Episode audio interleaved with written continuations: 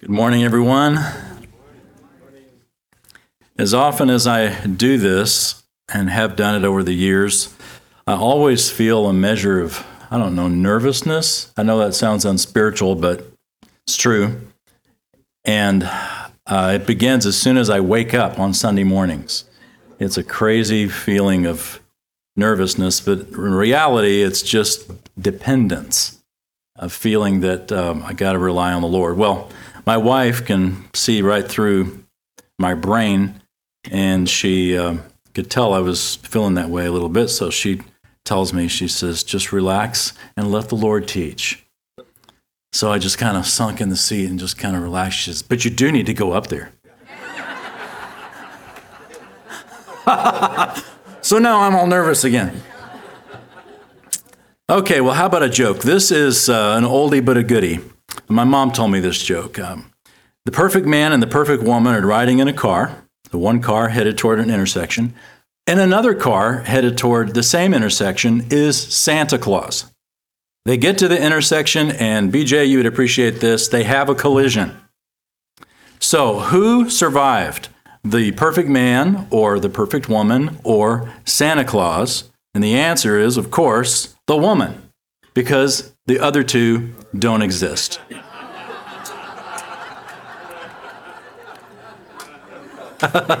My mom told me that. Of course, the perfect man doesn't exist, but also the perfect woman doesn't exist. And yet, reality is society still makes us believe the lie that there is this perfect man, perfect woman, and we should be that person. The ancient Egyptians actually had the same delusion. And I have the privilege to lead tours to Egypt. And whenever we go to the Karnak Temple in Luxor, we'll walk around and we'll look at the walls and all the hieroglyphics that are carved there. And this was done because the pharaohs, one after another, would put all of their accomplishments, whether it's wars or whatever it was that they accomplished, their successes, they would put on the wall. They never included their failures. In fact, if they didn't like their predecessor, they'd often obscure their face, just take them out of history altogether, but never show their weaknesses, never showed their failures. And I got to thinking that um, also no one saw these images except the pharaohs. So, like, they're doing it for themselves and also to impress the gods. And you just think, what God is not going to know the truth? You know, you're trying to impress the gods, and it's like uh, the gods only see what you scratch on the walls. They don't see your failures. So obviously, it's a religion that's not doesn't really work out. But no one saw these except the Pharaoh and their gods. And the Karnak temple, if you think about it, was the Facebook of the, the centuries BC. Because social media, of course, we don't put our failures up there either. We have a curated life that we put on social media. Same is true of our Christmas cards, right? Christmas cards, you take 8 million shots to get that one accidental moment when everyone looks great. And the reality is, I mean, it'd be fun to have Christmas cards where everyone's hair's messed up, you know, kids are running everywhere, and, and, and you want to say Merry Christmas from the real Stiles house. Even the feminist Cokie Roberts has this uh, understanding. She says, Today's feminism drives me nuts. It's not men who are doing this to women, it's women who are doing this to each other, trying to validate the decisions they make by denigrating the decisions of others. Washington Monthly, one woman writes that she loves men's health magazines simply for the sake of feminist politics, because she says that they argue that men's magazines are bringing about gender equality by setting a standard of manliness that's just as unrealistic as the gorgeous models in women's magazines. So she likes that. Well, of course, on top of all that is the movement that has taken the world by storm the last few years, where the equality of men and women is completely redefined in terms of self identification. That you just identify with how, if you want to be a man or a woman and whatever the, the equality of that represents. I was at a stoplight uh, not too long ago, and this huge monster truck was in front of me. So, you know, you got this truck in front of you, and you can like see the light under the car because it's that high. Well, I looked up, you know, I drive a little Toyota Prius, So I looked up, and there's this bumper sticker that on the back of this monster truck that says, I identify as a Prius.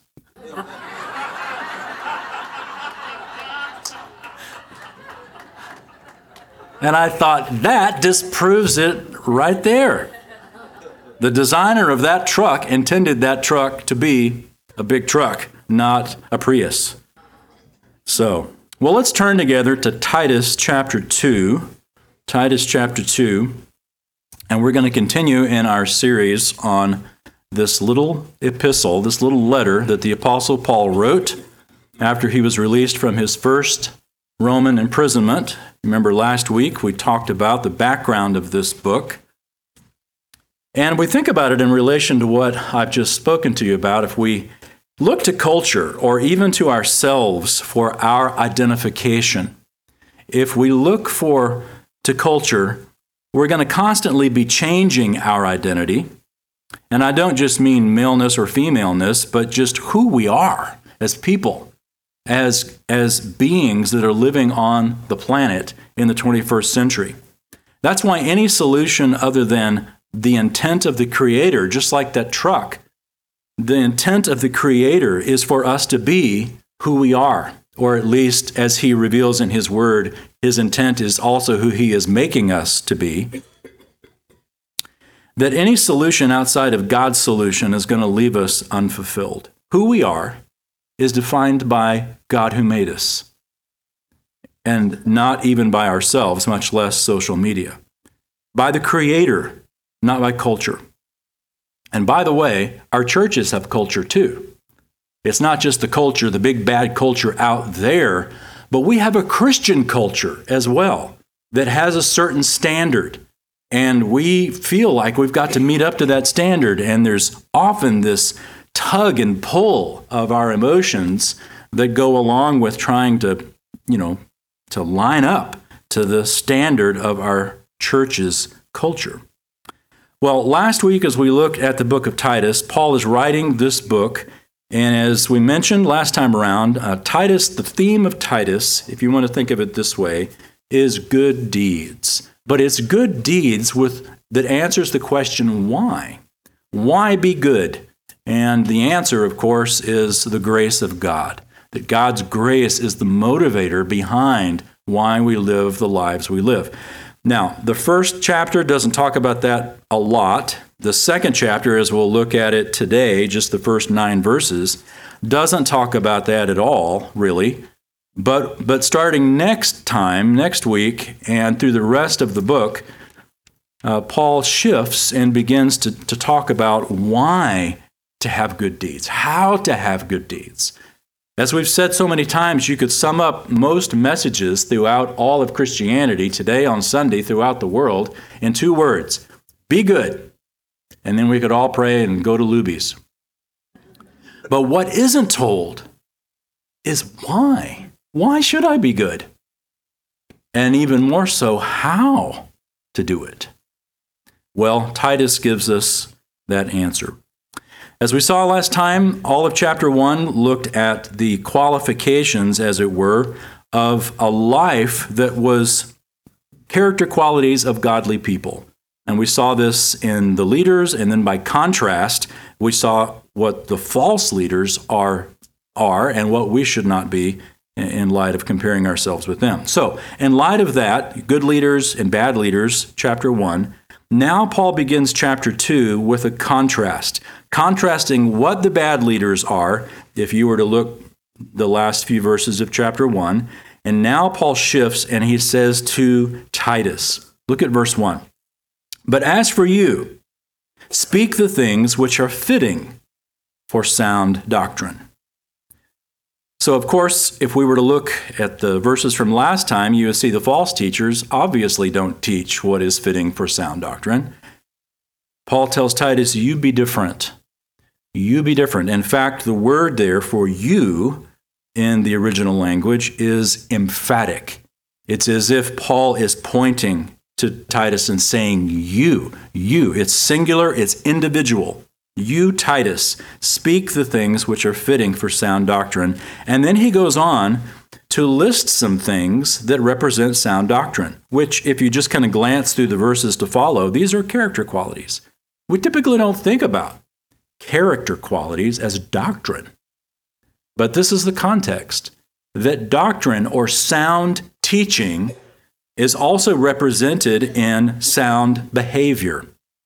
That it isn't just doctrine that's sort of a doctrinal statement that we read on a website or we have printed out and we kind of fold it up and then we go about our business. But doctrine is also lived out in our lives.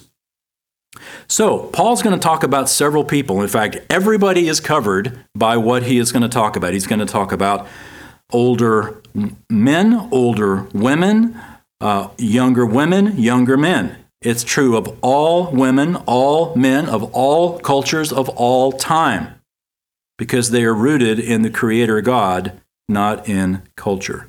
Paul begins in verse 2 with older men. Look at that. Older men are to be temperate, dignified, sensible, sound in faith, in love, in perseverance.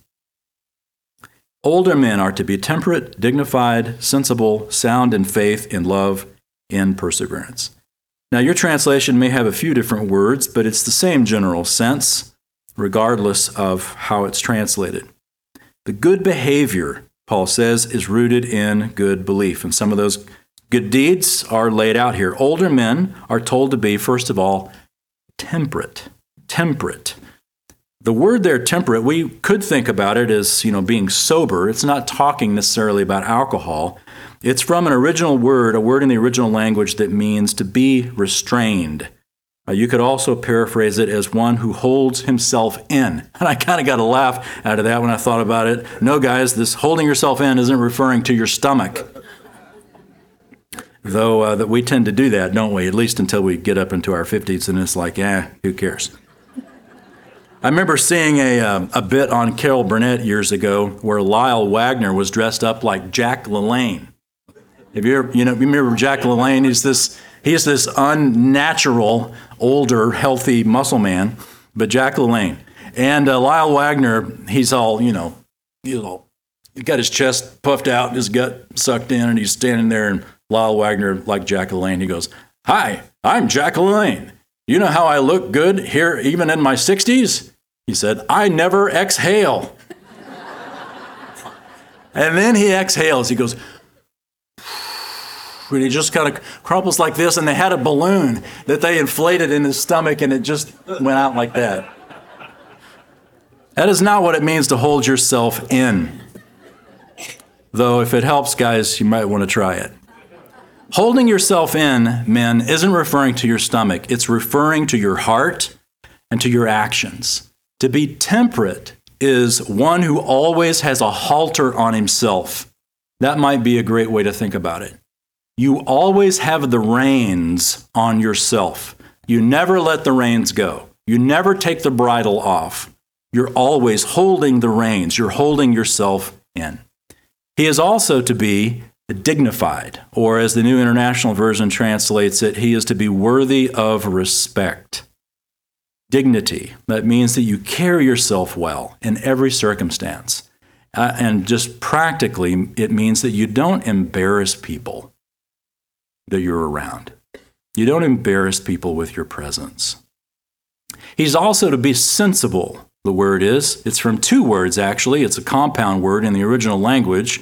Sensible means, first of all, uh, one of the two compound words. One means safe or well, and another refers to the heart or the mind or the thought. So you put that together, and it means sound minded or self controlled. It's actually a word that's used with everybody else in this list as well, but here, with just in general sense, older men are to be sensible of sound mind. And then he ends by saying they are to be sound or healthy, is what the word means, to be healthy in three things in faith, in love, and in perseverance. So, the, uh, the soundness is the same word that's used in verse 1, incidentally, to speak things which are fitting for sound doctrine. So, there is a connection between doctrine and behavior. Sound doctrine and you're to be sound in faith. in love and in perseverance. And perseverance is something that's particularly helpful as we get older because after a while, older men, it's easy for us to just feel like, you know what?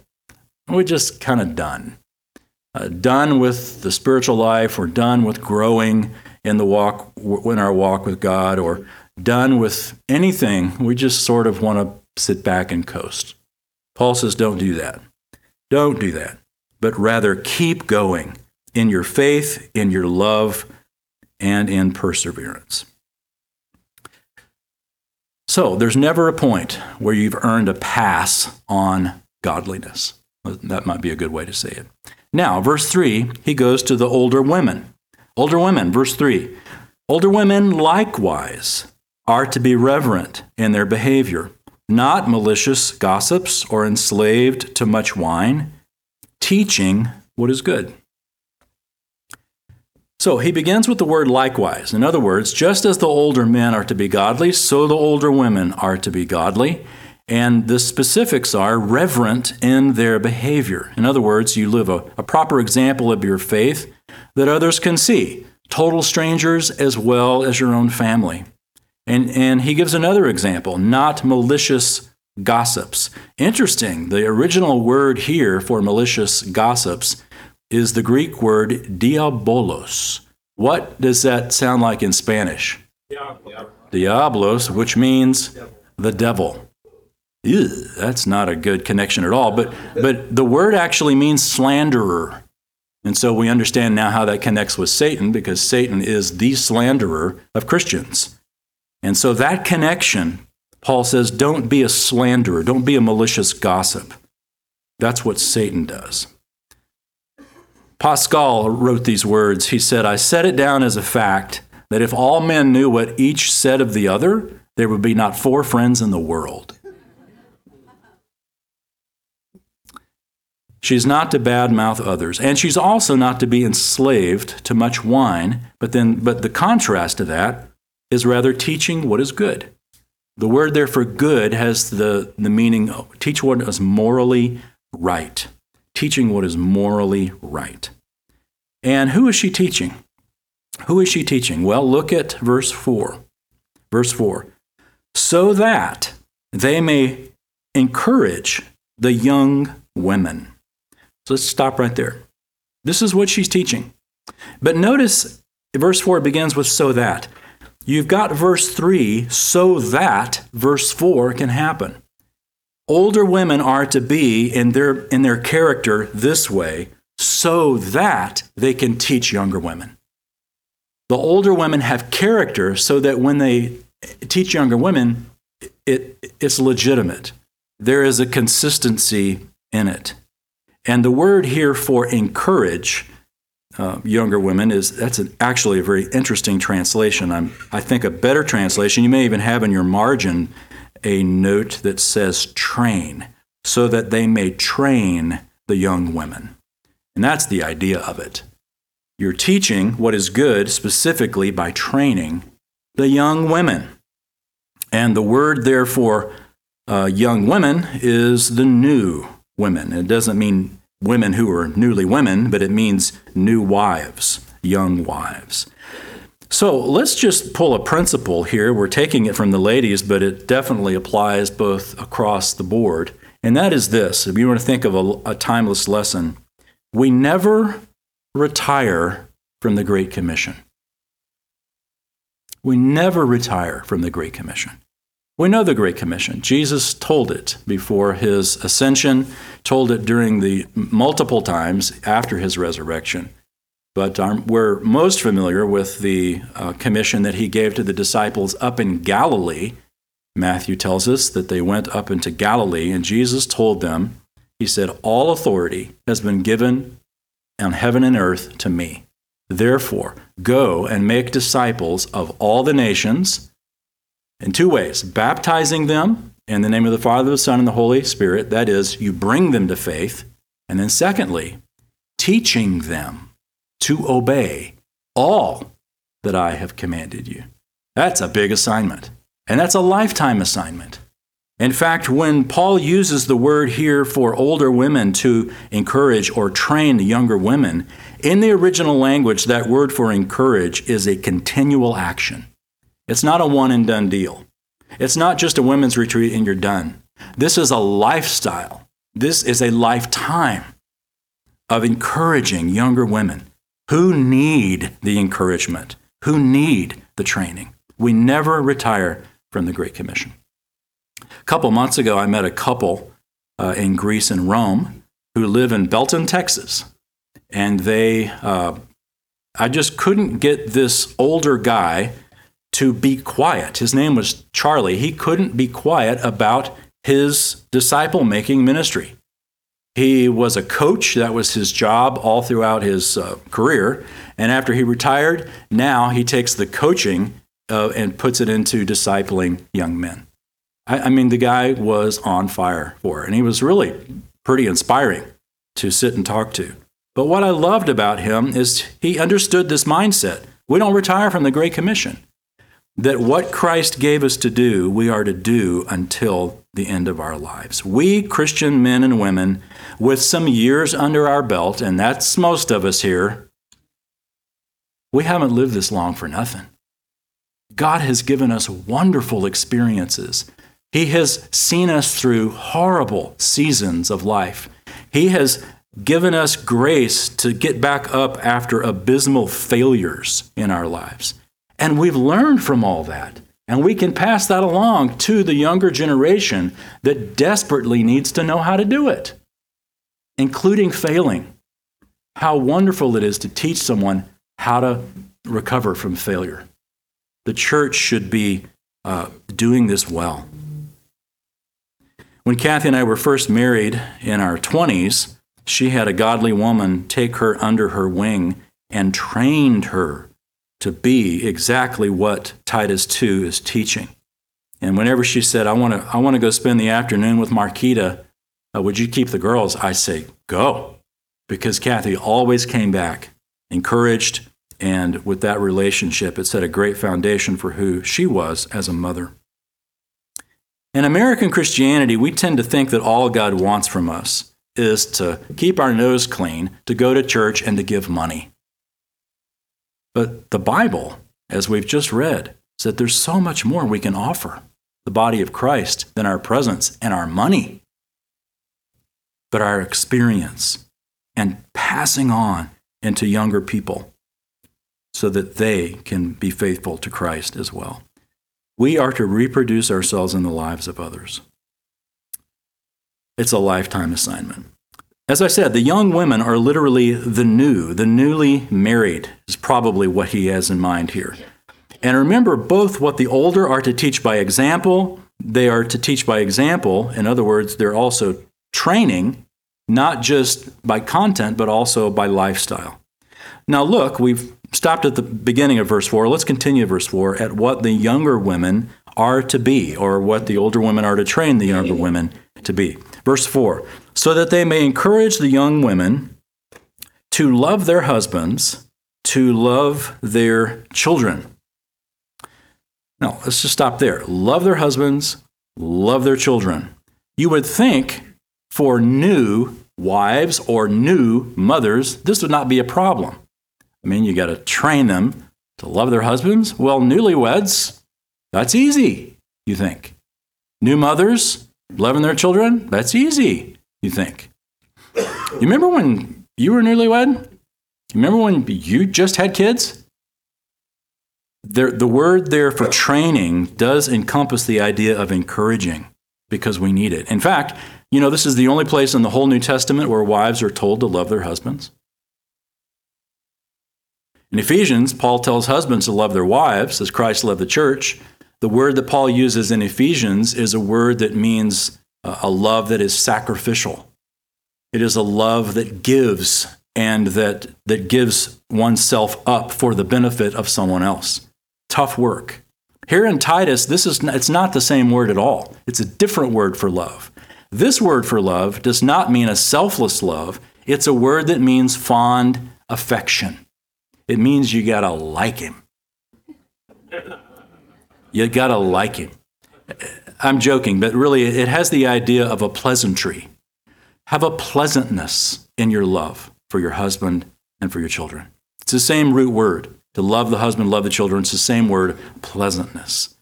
You've heard the phrase, and I'll let you finish it for me. If mama ain't happy, then nobody's happy. That's sort of our modern proverb, but the reality is that the woman sets the emotional atmosphere in the home. She does. And so Paul tells the wives, young wives, to have a great atmosphere, to be, have an atmosphere of likableness toward the husband and toward the children, to love them in that way. The emotional atmosphere of the home, it's either pleasant or it's pins and needles. Lewis Yablonsky, what a great last name. He has a book called Fathers and Sons, and in it he makes this statement. He says a couple of other really hard things to read, but this is a helpful uh, statement. He says, My overall research clearly supports that the mother is the basic filter and has enormous significance on the father son relationship. How is the father thought of in the home? Just listen to mom. Billy Graham's wife, Ruth, once said, It's my job to love Billy, it's God's job to make him good. That's a great word. Again, you wouldn't, you wouldn't think you'd have to tell new mothers to be fond of their kids, but several hundred years ago, a guy named John Wilmot, he was the Earl of Rochester, he said this Before I was married, I had three theories about raising children. Now I have three children and no theories. so true. Oh, and I love this one. This son said this about his mom. One son said, My mother taught me logic. If you fall off that swing and break your neck, you can't go to the store with me. She taught me medicine. If you don't stop crossing your eyes, they're going to freeze that way. She taught me to meet a challenge. Answer me when I talk to you. Don't talk back to me. She taught me humor. When that lawnmower cuts off your feet, don't come running to me. she taught me genetics. You're just like your father. She taught me about my heritage. Were you born in a barn? She taught me anticipation. Just wait till your father gets home. She taught me about receiving. You're going to get it when we get home. And then finally, she taught me about justice. One day, you will have kids, and they will turn out exactly like you. Well, on a more positive note, Listen to this wonderful adaptation of 1 Corinthians 13. 1 Corinthians 13, rewritten for moms. If I live in a house of spotless beauty, with everything in its place, but I have not love, I'm a housekeeper, not a homemaker. If I have time for waxing, polishing, and decorative achievements, but I have not love, my children learn cleanliness, but not godliness. Love leaves the dust in search of a child's laugh. Love wipes away the tears before it wipes up the spilled milk. Love picks up the child before it picks up the toys. Love is present through the trials. Love reprimands, reproves, and is responsive. Love crawls with the baby, walks with the toddler, runs with the child, then stands aside to let the youth walk into adulthood. Love is the key that opens salvation's message to a child's heart. Before I became a mother, I reveled in my house of perfection. Now I revel in God's perfecting of my child. As a mother, there is much I must teach my child, but the greatest of these is love. Really good.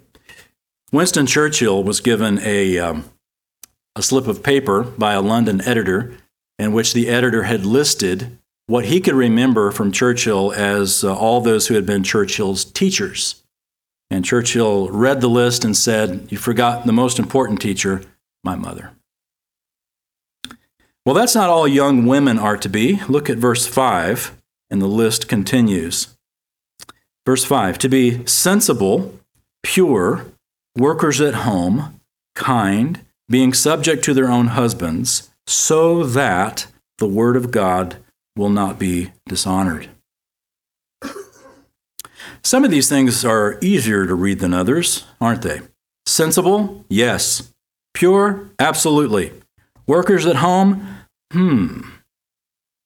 Our world has really defined the role of a homemaker as sort of this degrading June Cleaver that offers no fulfillment.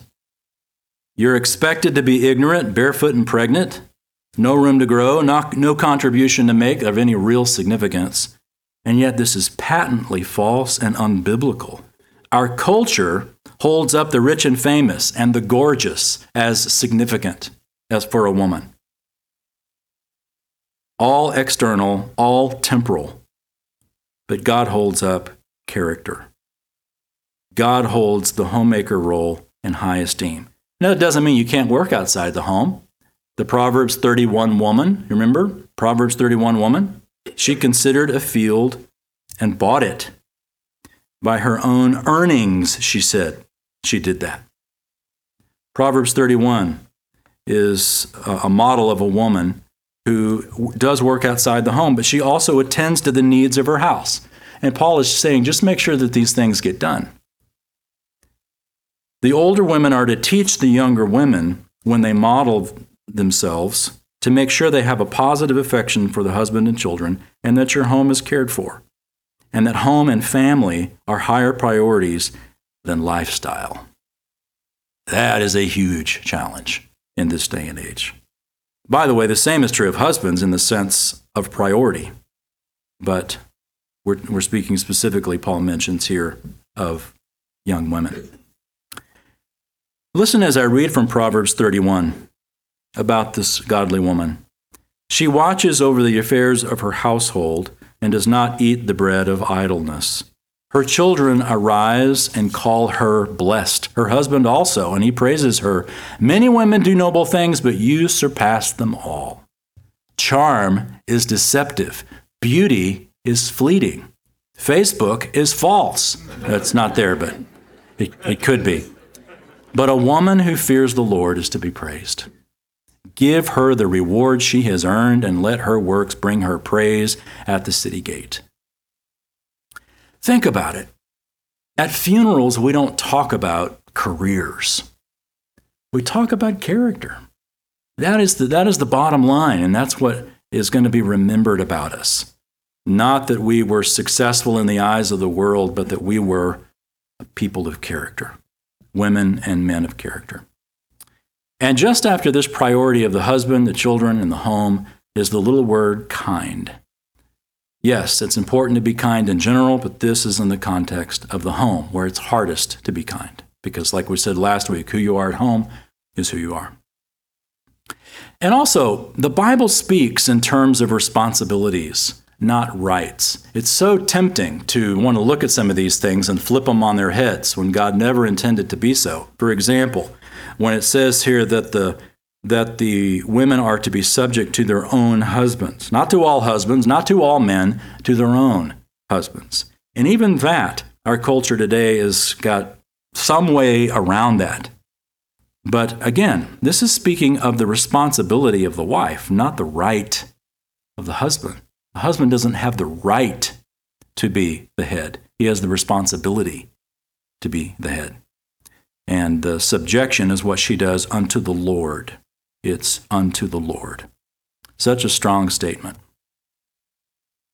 And all of this is for a purpose. Notice, the purpose is, into verse 5, so that the word of God will not be dishonored. That's our high calling. That's our standard that we're looking for is to honor the Word of God. Not everyone's going to like that. Not everyone's going to agree with that. But we want to honor God's Word. Not an easy assignment. Not an easy assignment. Interesting as we look at verse 6 now with the young men. Prior to this, the older men are told to be six things. The older women are told to be four things. The younger women are told to be seven things. But in contrast, the young men, just one thing. Interesting. Just one thing, young men. Verse 6. Likewise, urge the young men to be sensible.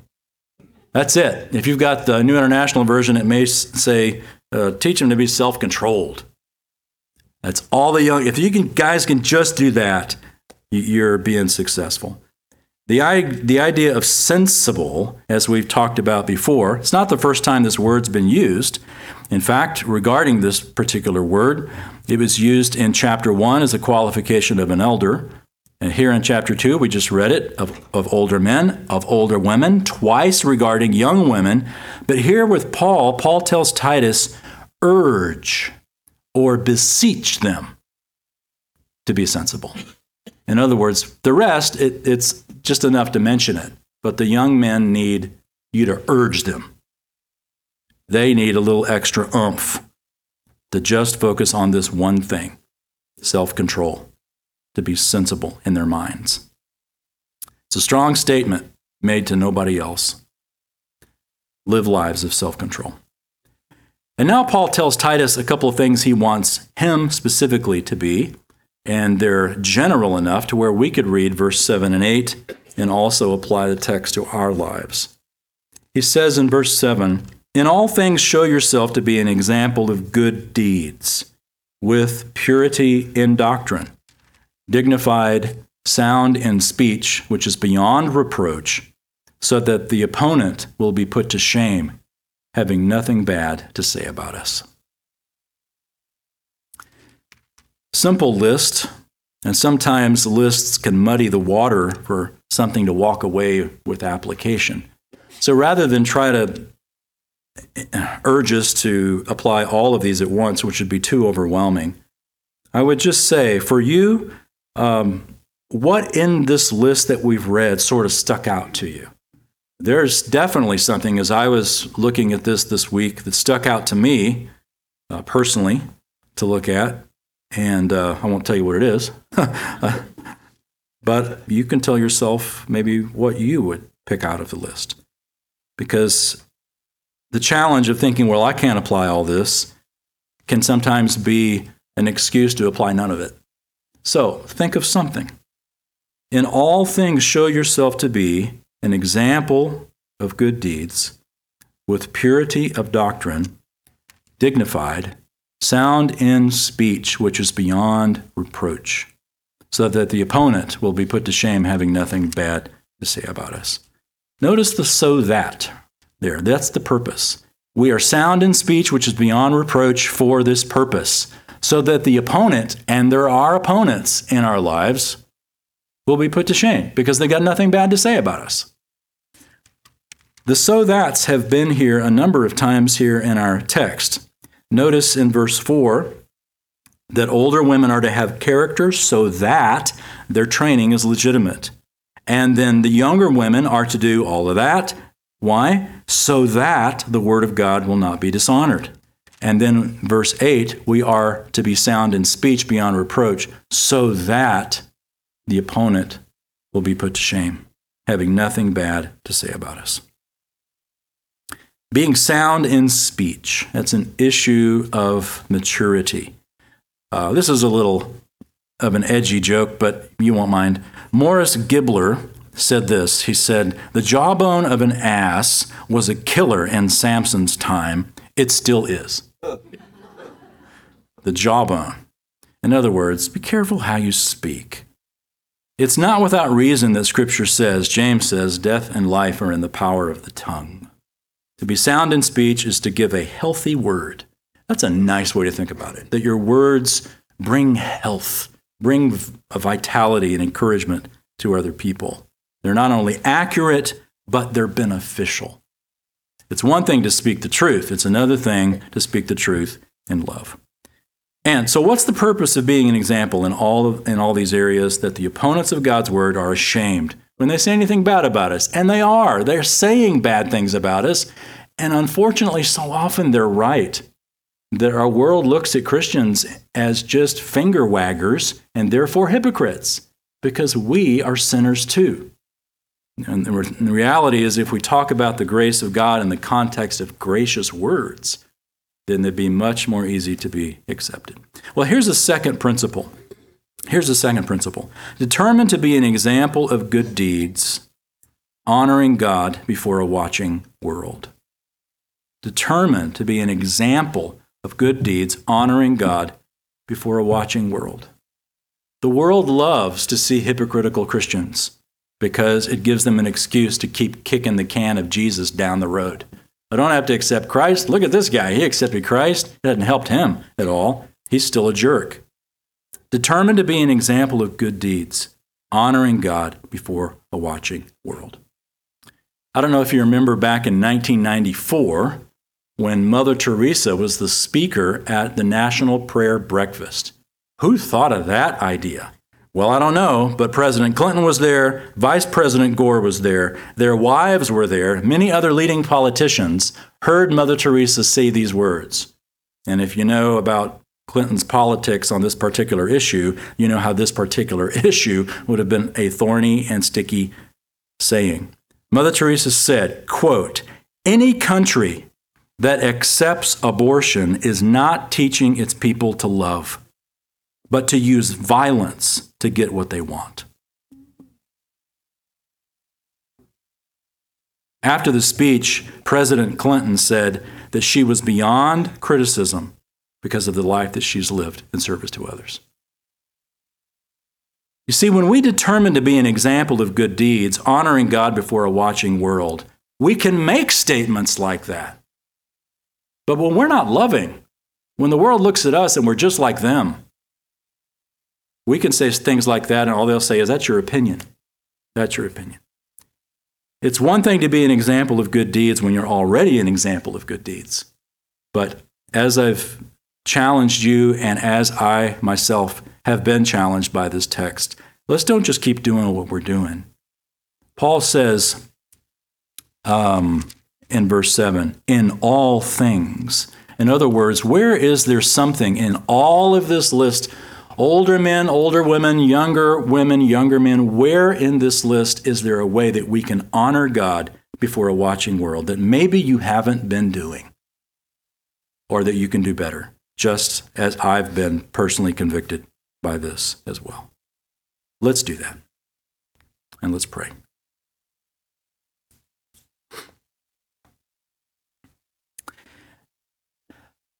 Father, it's convicting to read this text of commands because they are a high standard. But admittedly, your standard is high. You are holy, and you've given us the command to be holy because you are holy. That our Lord Jesus Christ lived an exemplary life, and we are to follow his example as he who knew no sin became sin on our behalf that we might have the righteousness of Christ, that we might be given your righteousness because he died for our sins on the cross. And so we want to live lives of good deeds, not simply and certainly not to earn your favor, because we can't. You're holy. But because we already have your favor given to us by grace through Jesus Christ. And so, as we go out into a watching world, as we live our lives before friends and family, help us to take what we've read today, Paul's words to Titus, into the older people, the younger people, that we see ourselves somewhere in this chapter and the application of it somewhere in our lives can be lived out. Thanks for the privilege of these private moments between you and us. And even though I'm the one doing the talking, Lord, ultimately, you're the one doing the talking. Your spirit is having your way with us and allowing us to come to a place of awareness, of repentance, and then ultimately to live in a godly way before a watching world. So thanks for the privilege. Thanks for this time to reset and to go forth from here and honor you. We pray in Jesus' name. Amen. Amen.